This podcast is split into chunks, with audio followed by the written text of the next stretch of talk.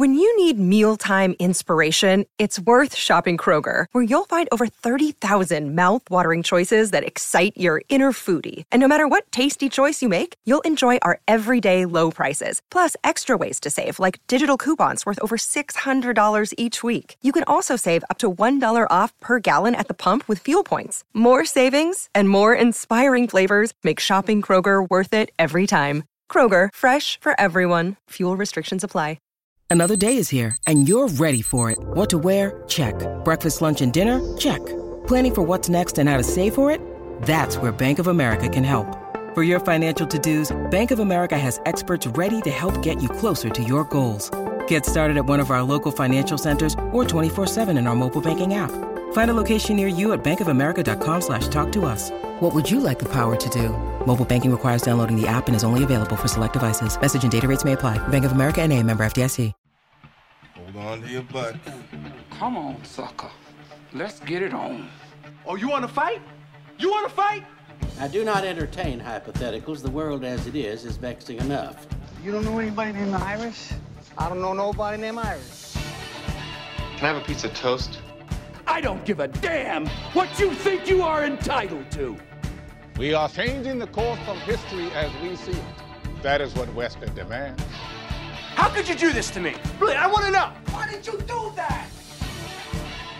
What you feel only matters to you. Step back for one minute and look at the big picture. And that's all? No, no, not for the real fire. We offer you bond, a family that very few can understand. Help me. Help you. and don't do drugs. Or whatever movies with Wesley and Iris. What up? And welcome to TTP, Titan Truth Podcast number 225. My name is Iris, and I'm here with my older brother, Wesley. And today we're discussing Kyle Chandler's Godzilla vs. Kong. so wasted in that role. You love that dude. Kyle Chandler, I love me some Kyle Chandler, but they could have had a sock with eyebrows to play his part. he was the crying dad. Imagine being separated from your young daughter who's headstrong and has grown since Godzilla King of the Monsters. This wasn't this wasn't Journey of Natty Gann. They weren't like searching for each other the entire movie. That is all the humans in Godzilla movies do. Is they run around and scream and they're separated. This one they were less covered in dust and like rubble when they came together and hugged, but that's typically what they do. Despite the entire city of Hong Kong being destroyed. Yeah, you know, we obviously have a long history with King Kong and Godzilla, but inevitably we're going to bring up Pacific Rim, which traded on the idea of these giant super monsters battling, particularly in the water. And they were all fast and furious and covered in neon and LEDs and stuff. Pacific Rim stepped it up, man. We got to add bling and we have to make them like sparkly. We have to make them glowier. Godzilla had a disproportionate amount of bells and whistles here. Godzilla's got the sparkle, the uh, blue flame vomit. Yep. He's got the tail. He's got the claws. He's got the jaws. He's got the scales. He can swim. Like King Kong ain't got nothing. He's got like empathy or sympathy or something. Right. Now he does, but we didn't know that. So Godzilla vs. Kong has been around for a long time. It dates back to the mid 2000s Peter Jackson's King Kong coming off of Lord of the Rings. And then Godzilla, I think, was 2014. And since then, we've had Godzilla King of the Monsters, which established some of the characters that appear in this movie, as well as Kong Skull Island, except for the fact that that movie took place in the Vietnam era or somewhere around that time. But these two were never in the same league. And they made it happen in the same way that they're like, you know who Freddy should fight is Jason. The aliens and the predators, they're both aliens. Let's make them fight each other because this is what comic book nerds do. This has been online for a year or better. They're like, the giant nuclear radiation fire blasting tail swiping lizard is going to go up against the monkey. And so they had they've had the scale of Godzilla and King Kong throughout throughout history, and Kong is dwarfed. And they changed that by saying, well, you know, he's still growing, and conveniently he comes up to size. And yet, I thought, well, look, if they're gonna stand toe to toe and really fight it out, who's probably gonna win? I'm going with the one with the prehensile thumbs. Godzilla has the little T Rex arms, which he apparently uses to great effect when he scratches Kong all up and makes him mad. He also has kind of a little head. Godzilla, yeah, when he's next to Kong, who is all head, it's very small. but right. Godzilla has long been, this iteration of Godzilla has been criticized because originally a Japanese creation, obviously, and it was a dude in a suit. It conforms to the style of a human being. And then when this one showed up, the Japanese were laughing. They were like, he's so fat. Why is he so fat? Well, because this is the American version of Godzilla, and he's very pear shaped, and that little stem of a head seems like he couldn't get his jaws around anything Kong related.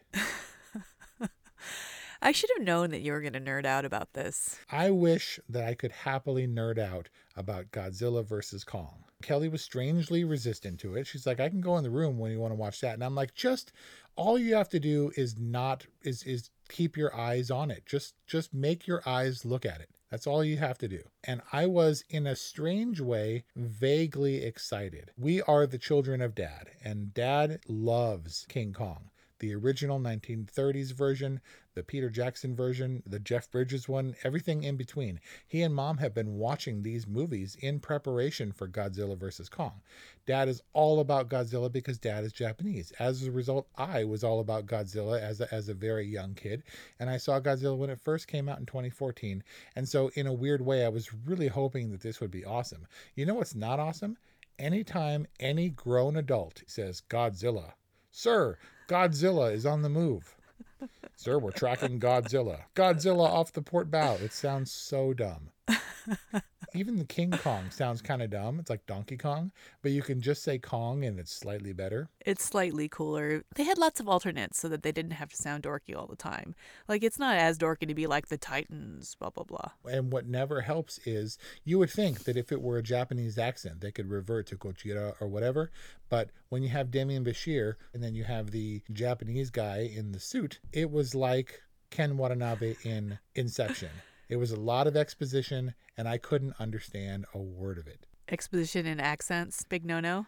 I think the sound was pretty cool in this movie. There was a lot of rumbling, grumbling, a lot of spaceship sounds, I guess. They looked like spaceships. A lot of sound effects, sound design was great, but the mix for the actual action and the dialogue was miserable. I actually found the mix to be a lot more watching a movie at night with kids sleeping friendly. I didn't have to ride the volume quite as much as with most action movies. When because we had the initial battle, I thought we were in a good place, and then they started talking, and I was like, "What? What?" And I didn't know if it was the accent, and I literally doubled the volume just to hear what they were saying. I mean, closed captions. Hello. Subtitles get in the way of the rubble and the fighting. Also, I felt like that would have been vaguely racist. What subtitle captioning it? Yeah, I can't understand these international people. Maybe I better turn on the subtitles to make them intelligible. I felt like that would have been wrong.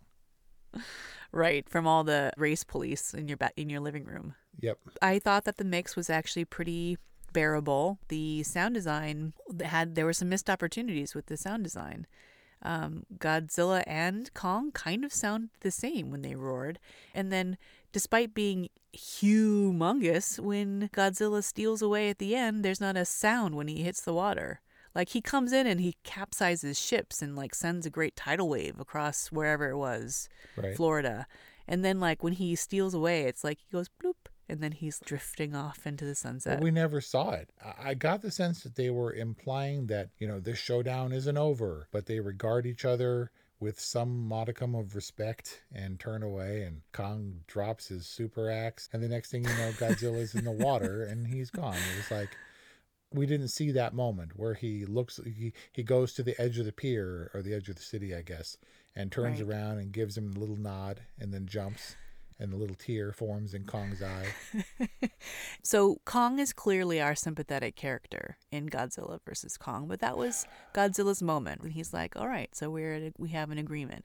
And so he had his little moment to be a sympathetic character but kong is definitely our dude right Yes. And it was set up that way very deliberately. I was like, I guess we know who we're aligning ourselves with because you can't have Kong start talking to people and then die unceremoniously. Yeah, or you, you know the cutesy scratching of the butt and the ah. yawning and waking up. Like you're supposed to love him. I mean, it was also established when our first appearance of Godzilla, he came ashore just and started rampaging and like killed 200 people and then bounced, right? So Kong's our dude. He's getting, he's gonna, he's having his coffee and he's doing his morning stretch, right? And I thought, obviously, either he's going to win or he's going to die and we're going to hate Godzilla all the more. But they can't. They never die. No, they never die. And that's the problem with this movie. Generally, when movies have a long history, and we're talking 70, 80 years of various incarnations, way more than that in King Kong's case of history with these movies, it's bad enough when you have one of those precedents. But this was like the Justice League of monster movies. And each one of these, both of these major characters come with decades upon decades of fandom and knowledge and awareness and cultural proliferation. And imagine trying to satisfy not only the people who are tuning in on HBO or in the theaters, but their grandparents and great grandparents who remember fondly watching the rubber suits as a kid or stop motion King Kong ripping apart the dinosaur. Uh, spoiler and all those so, homages were there all over the place. So many that I, who have a, a relatively trained eye on these things, I'm not, I wasn't nerding out or anything, but I had seen so many of these movies with dad. I was like, oh, there's the part from The Thing and the dinosaur with the jaws, which they did in the other King Kong movie. And then he was actually clinging to a building in Hong Kong that was vaguely reminiscent of the Empire State Building with the helicopter uh, in the background. This must have been like a father son bonding thing because I don't remember these being on rotation in our house. Godzilla movies were like the Jimi Hendrix of monster movies in my childhood. Dad loved them. They seemed to go on forever. They were discordant and loud and crashy and confusing. And they get in a fight and it's like for hours. And so they all blend together in my mind. It's like dad playing Jimi Hendrix on a loop where I didn't know what was happening because there were like there were no like verses or anything. It was just like guitar solos going on for hours. I kind of think that that Jimi Hendrix cassette tape got stuck in dad's Supra. Yep. And like he just played it continuously. Yeah. It's all been building to this. This was inevitable. And they established that. We had the long history they showed us up front and the fantasy football bracket of monster battles. That was pretty cool, was actually. You knew what was coming to this. And uh, for anybody who hadn't seen the preceding movies, we know it was like The Incredibles, like terminated, terminated, defeated, defeated, battle won, and we saw all the other monsters that died. It kind of came back into play, the Ghidorah three-headed telekinetic communication thing with the remaining skull, but it seemed like every time one of these movies happens where the mythology collides, then they have to explore the entire backstory of, oh, they were inter- interconnected from the start. It's always been this way. You just didn't know because all the shit that connected them was underground in these vast, cavernous, secret, glowing facilities and layers. And they went underground, and I was like, that is not at all surprising. How did they go underground, Wes? How did they go underground? And they go down and they were going to Hong Kong, the one team, and the other team was going to Middle Earth or whatever. And they had these maglev spaceships, which didn't need the maglev apparently because they were like laser ships or something. How or why did they go underground? They went well, so that Kong could be king under the mountain on his throne with his glowy axe. That's a lot of mixed metaphors there. I was kind of more suggesting just how silly it was, how they just all just like wander down there. They're like, oh, we're just running around down here.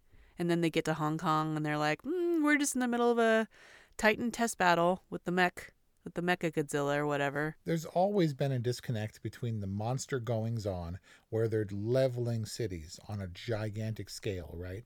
And then the entirely safe humans in the base they so they talked to the director about this movie and the fans were like it's going to be a three hour epic and this movie comes in under two and a half hours because the director likes that length of movie But he was like, if it were longer, if it were the three hour monster epic that you want, it's not like it's going to increase the battles. They're not going to punch it out for another hour on screen. It's going to all be humans locked in a lab somewhere talking about monsters which is boring. So there, it's always been a disconnect. You can't have humans in the fray. The scale uh, alternates between human level scale and monster total city decimation level scale. Yes, there's a battle going on on a different scale, and humanity just hangs in the balance. It's all just all humans can really do is wait around and see what's going to happen. And there's the scrambly uh, Chamber of Secrets exploring ultra nerds that are like all sweaty and have their thermoses full of coffee or whiskey or whatever. And then there's the suit wearing, never get dirty, never get dusty, always holding a glass of scotch Demián Bichir characters who are like the masterminds behind Apex. And he doesn't even have to raise his voice. And he has the scotch, and Godzilla's going to do this, and he's going to do that. Who inevitably has to get eaten, right? Those characters. Right. And when he did, he did it quietly. He was like, oh shit. And then bam, he was dead and his daughter died, and he never even knew that she died. When did this trope come into effect? I know that we had the scientists in the lab in the original Godzillas and stuff, but when did this thing happen where you have to have the ultra nerdy, fast talking comic relief? The new Dennis Nedry type? Are you talking about Josh, the the friend sidekick, or Bernie, the podcaster? Well, Bernie the podcaster, but Apex then you, infiltrating guy. Right, but then you have to have the the fat kid with the glasses, who's also yeah, the Josh. sidekick. It's like they threw in all the sidekicks. And then you have the headstrong young girl who's going who's ultimately smarter than the uh, you know, they're like, "What are we going to do? However, are we going to find the door?" And she's like, "You mean this door?" And she punches the button and then then they're in. They're all the the nevish overthinkers and she's just the the headstrong common sense type. Yeah, are you saying when did these characters become archetypes? I wish I cared more. I wish I cared enough to have been excited. You said you were. You said you were va- vaguely excited. I was before I watched it. It looked like a gritty, more realistic, if if that word can even be brought into the same stadium as this movie discussion, when it became anything but. They took it to Middle Earth. They took it to outer space for all intents and purposes. They took it to Pandora. They took it to Titanic. They went everywhere except where I thought this movie was going to be, which is crashing around Tokyo or New York for that matter. Or like a jungle environment. Oh, man. I was like, I'm sure it all connects to something. It seems like the axe bone was connected to the Godzilla bone. I mean, it looks like that axe that he had. And I was like, seriously? The Kongs have reached like the Bronze Age or something? Or the weapon wielding age? And I guess that was made from the bones of a prehistoric Godzilla type creature, right? I don't know if it was bone, but he found it in like the chamber where there were carcasses oh, and stuff. Man. I don't know that it was made of bone. Yeah, it seemed to be implied that that was where Kong originated supposedly where his family would be, but there were no other Kong like. Is he a monkey or a gorilla? For all intents and purposes, he was a dwarf. He was like the Gimli of this movie. They Wait, why are you getting why are you getting all flustered? You have to have ex- expectations to be disappointed. What is there about Godzilla versus Kong that's going to give you some some level of expectation that you'll be disappointed? Well, I had thought this is you know, choose your fighter, the Mortal Kombat of of monster movies, the Street Fighter of monster movies. I wondered what could possibly be in this movie that would sustain it for a minimum of 90 minutes. What do you got? And I'm guessing that that's what the executives were saying at Warner Brothers. They were like, okay, so this seems like inevitable, but what's this movie about other than the fighting? And they're like, think weird. We're going underground. We're going to explore this whole new land. We're unlocking the bonus zone of Middle Earth or whatever.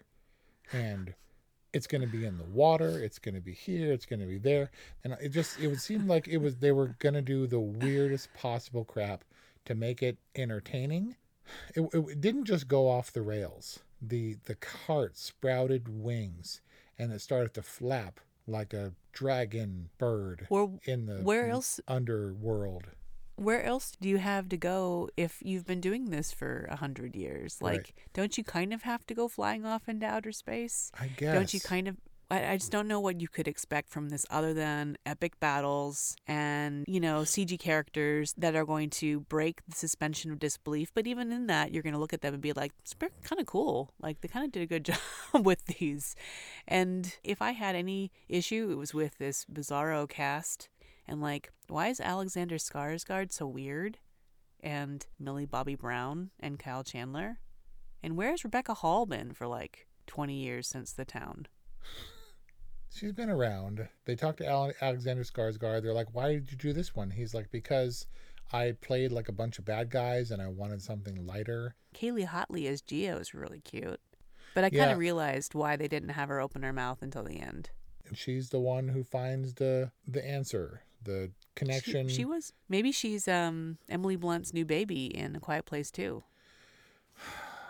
they hit us with here's how the lore comes together. Here's how the Titans have clashed in the past, a legacy of historic battles and confrontations.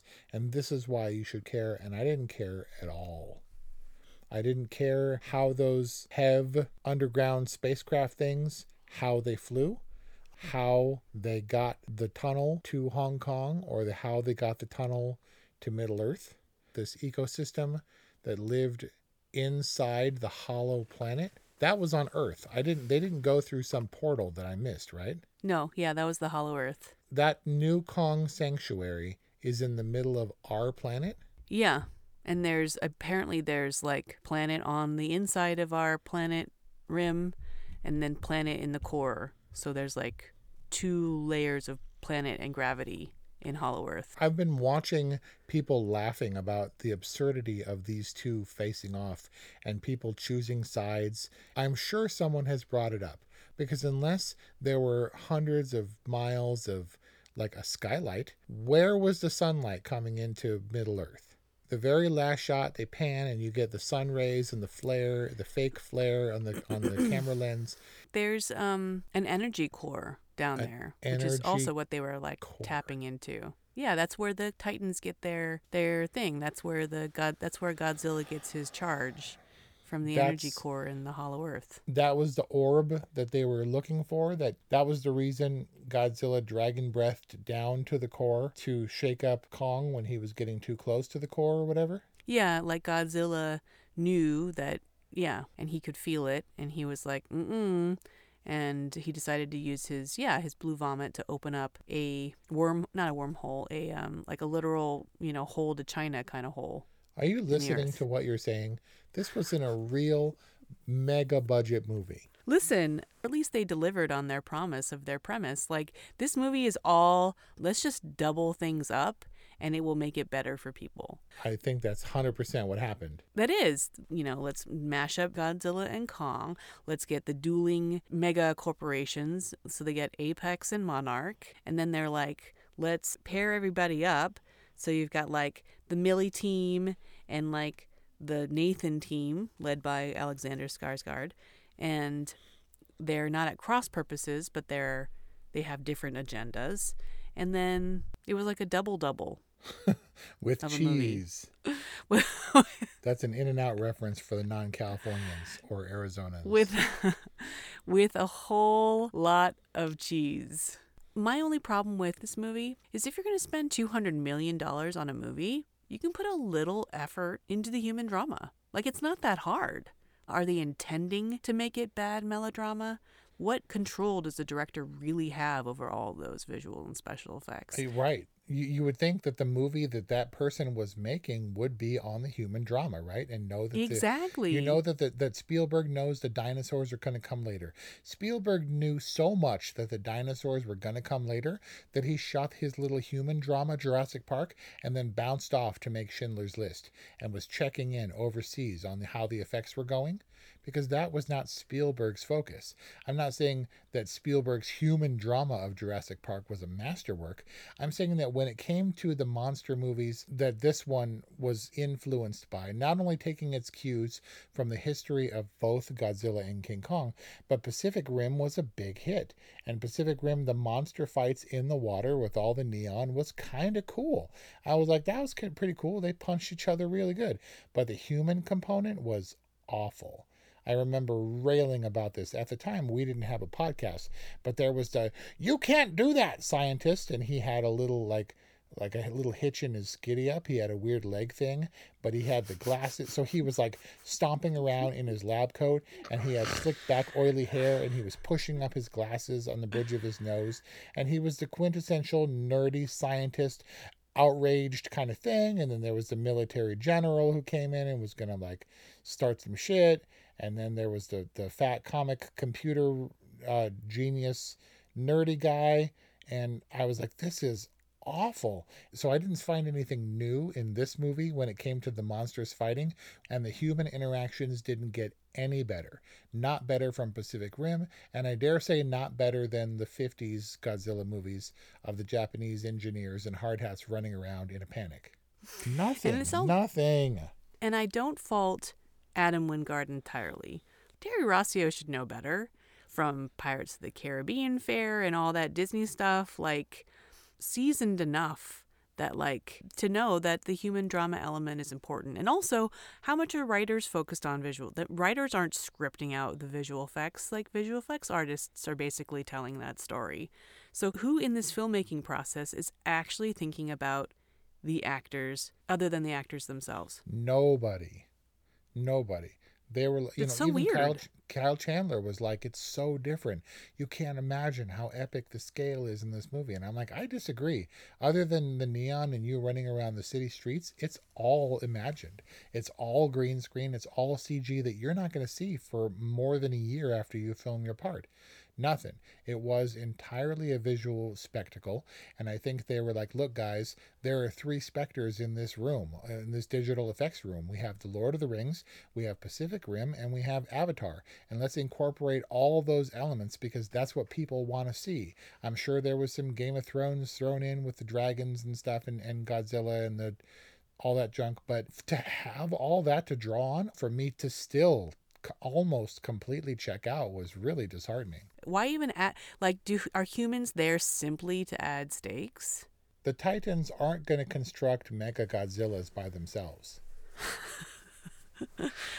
have have Godzilla and King Kong ever come to an agreement like they did at the end of this? That was kind of nice. Well, in the last one, there I haven't seen that one in a million years.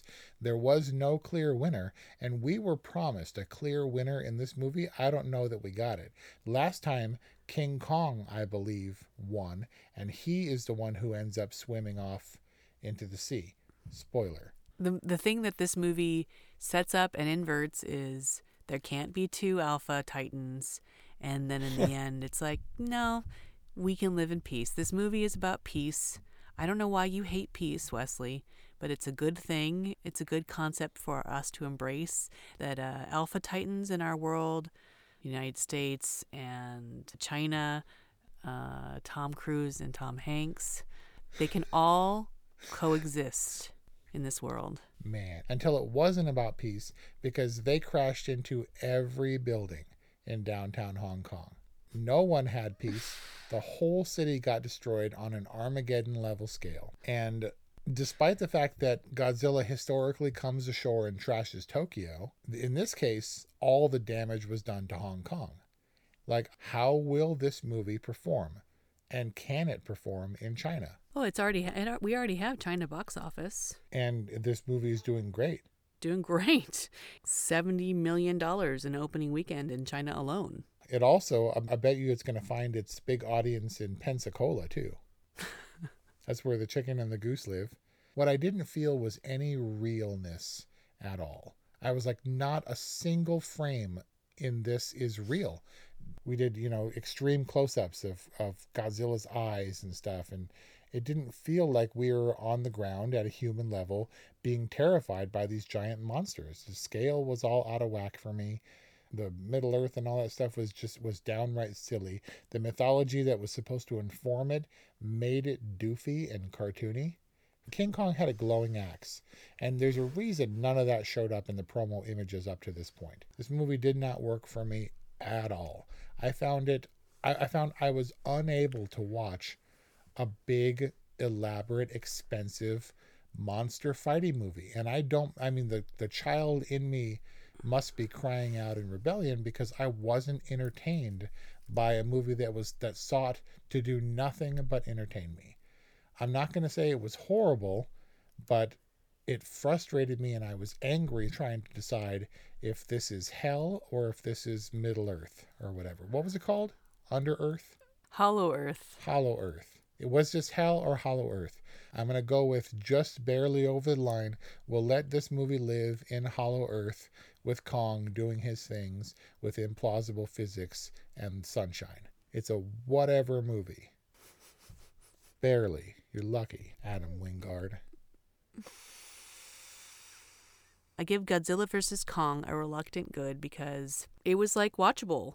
And I think if you don't go in with very many expectations, it can be an enjoyable experience. Uh, I'm kind of. I think I'm going to regret this one, but.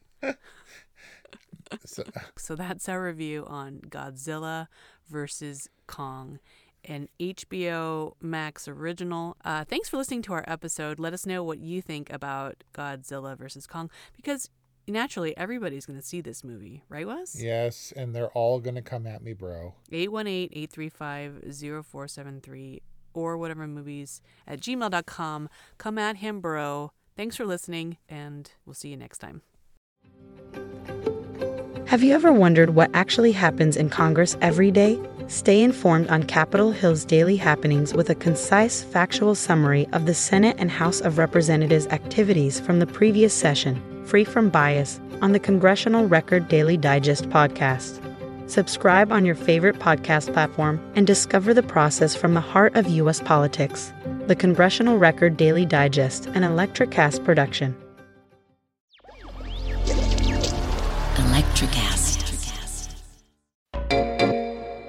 Hey there, fabulous souls. I'm Stephanie Baklaan. And I'm Eden Alpert. And we're the hosts of the brand new podcast, Unapologetically Fab. Get ready to join us on an amazing and real journey as we dive into life after 40 and own it. We're all about changing the narrative, leaning into who you are, and living a life by your own design. Join us as we embrace life unapologetically and redefine success. This is Unapologetically Fab, an Electricast production. See you there.